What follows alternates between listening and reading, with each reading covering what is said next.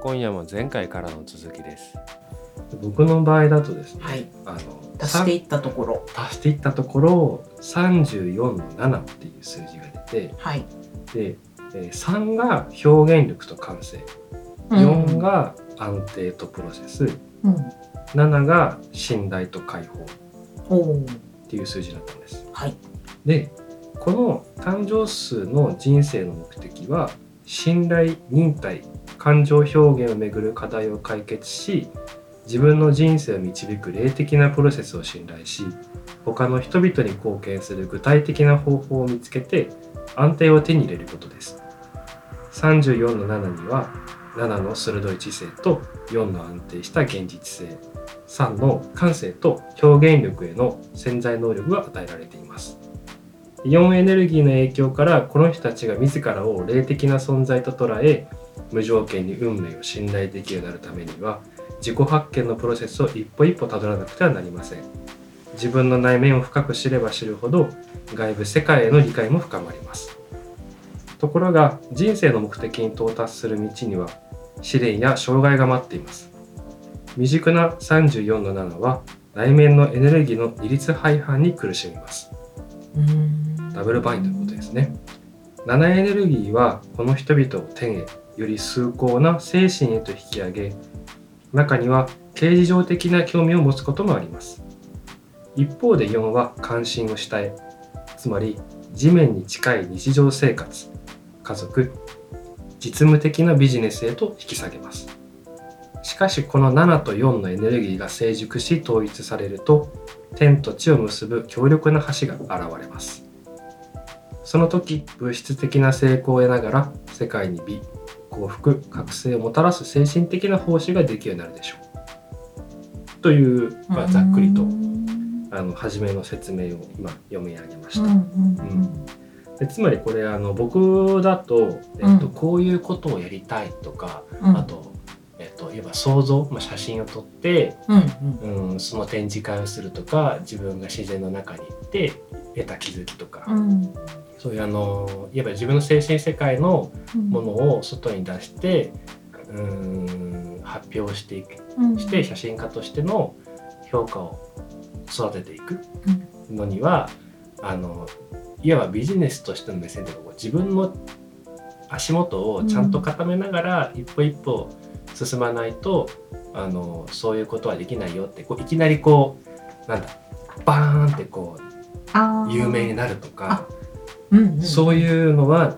ないよ。地固め。あ、うん。あれだね。前回の湯川さんとのお話の最後の方でうん倉本さんまさにそういうこと言ってたかもね。よく覚えてますね。ありがとうございます。記憶力には定評があります。そんなこともないけど。えっとなんかほら写真家として独立をしていきたいけどうんうん。一歩一歩こうプロセスを踏んでそれを実あの実現するようにうん。なんかやっていきたいっていう話をしてた気がする。いきなり飛び出すんじゃなくて、そうそうそう。なんかそれもあのこの本を読んだ影響があったのか。そうあったんです。あじゃあその前後関係を考えるとそりゃそうか。本の影響があるっていうのもうあるかもん、ね。うん。うんちょうどこの本の中にえっ、とまあそのいわばうーん自分の想像とか感情とかっていう部分とうん。あとそれをこう生活とか仕事とかっていうこう地面の部分のこうやっぱこう相反するものを調和させていく必要が自分の場合あってうん。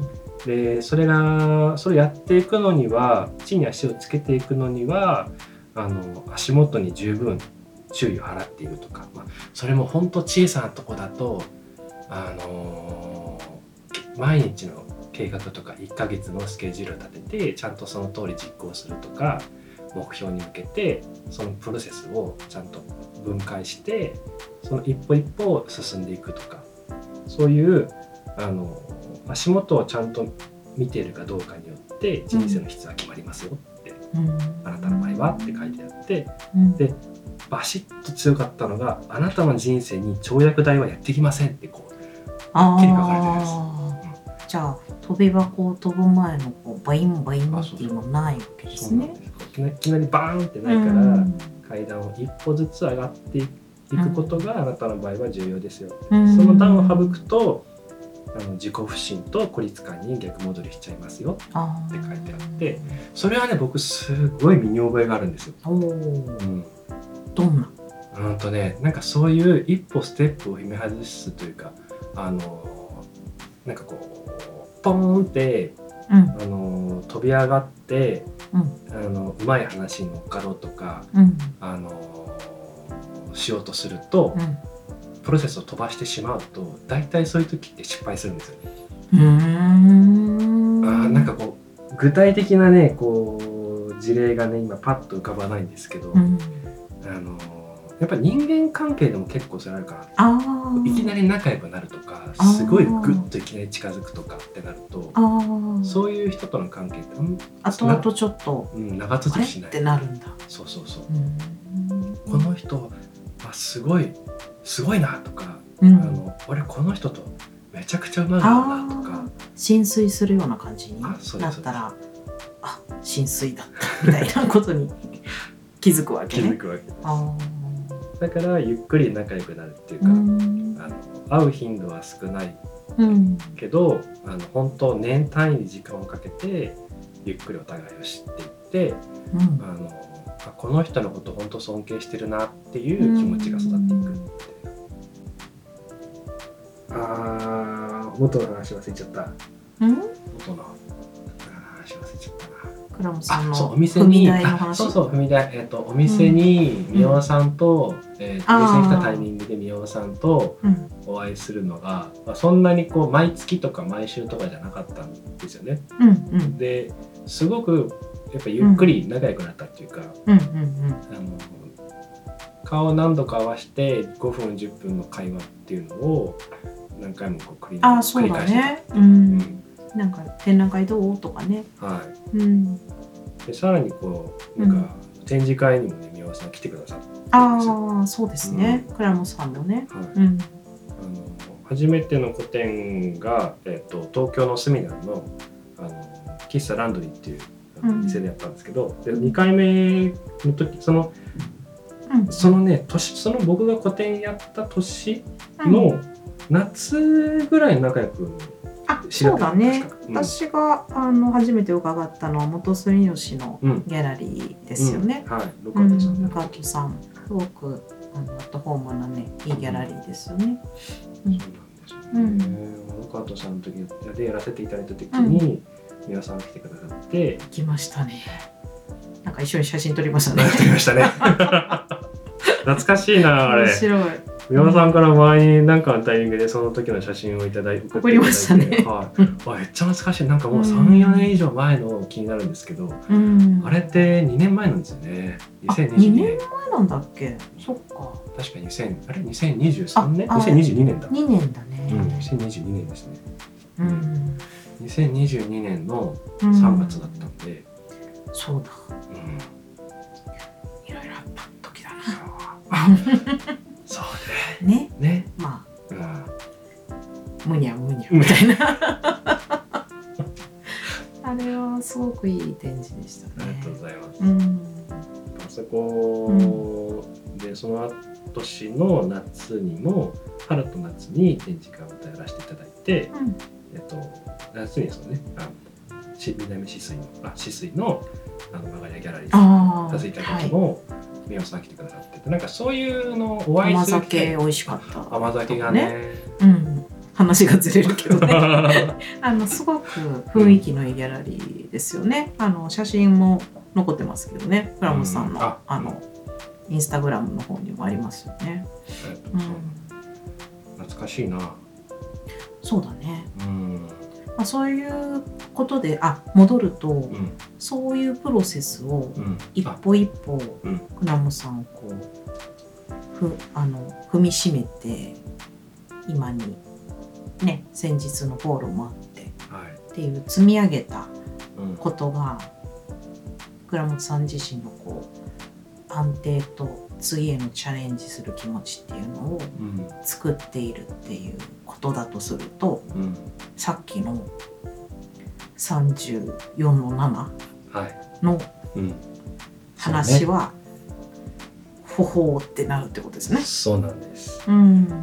このね本で面白いなってそのやっぱ結構当たってるっていうのかな。なんか自分自身でぼんやり気になってたこととかを言語化してるなってうん感じるんですよね。うん。えー僕がね90違う80 88 年のうん。1月25日生まれなんですけど、うん。同じ誕生日の人いたら同じです。うん。僕と同じ34の7ですね、うん。うん。もうすぐじゃないですかじあそう今月僕誕生日なんですよ、おめでとうございます。ありがとうございますあ2週間後だはいやおーめでとう。ありがとうありがとううん。36になります今お年でーあ年男？あそうです僕ねいつもね自分のねあの干支わかんなくなるんですよねたつ、あ、タツ、あはい、ータツみたいです。タツみたいっていうか、タツですね。あれですよ。一回り違う。あ、本当ですか？うん。私もたつ年だから。あ、そうう、ん。年女。年女うん。年女っていう言葉はあります。実在しますか？あ、実在しますよ。年男、年女？もうでも今の時代にあんまりこう、言うのも野暮な言い方なのかもね。年のこともさ、うん、野暮だし。そうね、うん気になったのが、まあ、タツの、タツじゃない、えっと、干支の話？干支で、その年男、年女で。うん。あの、僕としては、あの、年中年男だったし、年中年女なんじゃないかなと思ってて。あのほ、その人次第で、年女になるし年男になるみたいな。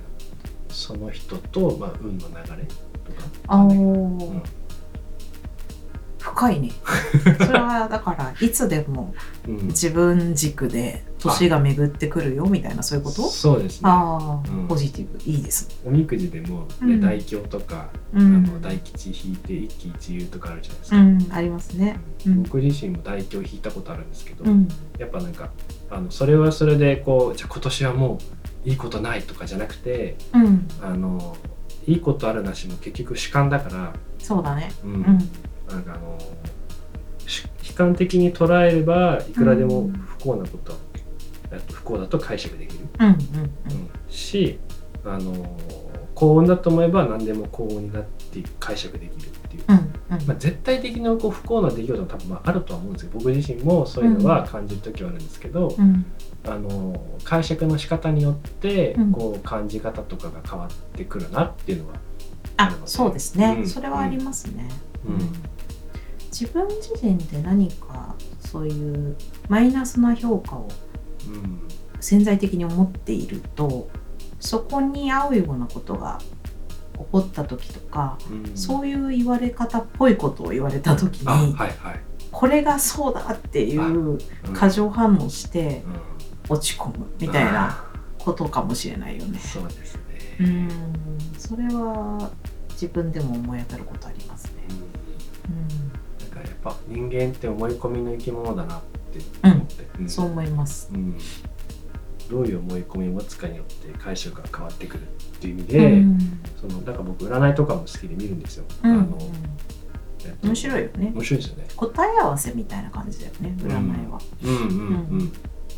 なんかもうすでにあの規定路線があるんじゃなくて、うんあの解釈の方法を提示してくれてるのがうんこういう本だったりとか占いかなって。うんうんだから僕の場合だとプラス面として、まあうんた34の7の場合ですね。はい。で強くこの人々は強く実践的で気高い精神を持ち自分と他の人々を通して現れる人生の神秘と知恵を信じています自由に知性を働かせ苦難も幸せも含めた人生のプロセスそのものを信頼しますうんうんうん。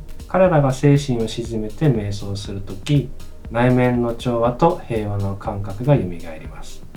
現実現世的な興味と精神性への憧れを併せ持ち日常の実務的な活動をする時も大いなる魂との結びつきを失わず直接的な経験から学び取った深い理解を周囲の人に分け与えます、うん。一番最後の文章がすごい納得感あるけど。私。直接的な経う験、ん。ああそうこれ写真もうまんま写真ですね本当。そう河野さんって結構このポッドキャストのこともそうなんですけどうん。自分でいろいろやってみてうん。あの学んでうこうちゃんと体験してん。その体験価値みたいなものを伝えるのが上手だなって思いますよ。うん、ちゃんと経験することが大事ってうん。思ってるんだなっていうかちゃん文字通り経験値を上げていくっていうか、うん。うん。うんそういう人なんだなって。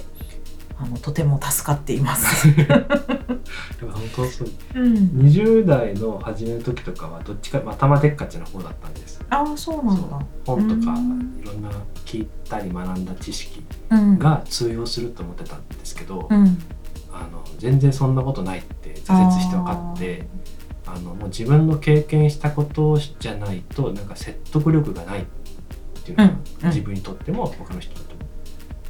そうかもしれないね。あのちゃんと実践されてるなっていう印象があります。うん、実験とか検証したいっていうう欲がん、強いですね。そうだよね。うん写真を撮っていくっていうこともそうだし、ね、あの一緒にうん仕事してた時は SNS の運用っていうのも自分でやってたり、その中でインタビューとかうん。記事にするっていうあの文章との出会いみたいなのもさ全部自分でやってこそうん。なんか身につけていったものなのかなってあ外で見てて思ったんですよね。で今やってるお仕事もきっとそういうところを生かしてさらにってことなのかなとも思うのでうん。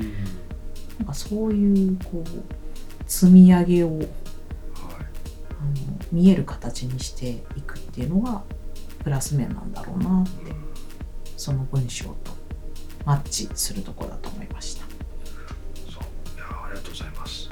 こうやってなんか改めて言われるのすごい嬉しいですね。いや見てくださってんだなって本当。褒め合っていく、うんあのファミストです。今回もお聞きいただきありがとうございました。次回は1月26日金曜日夜8時に配信です。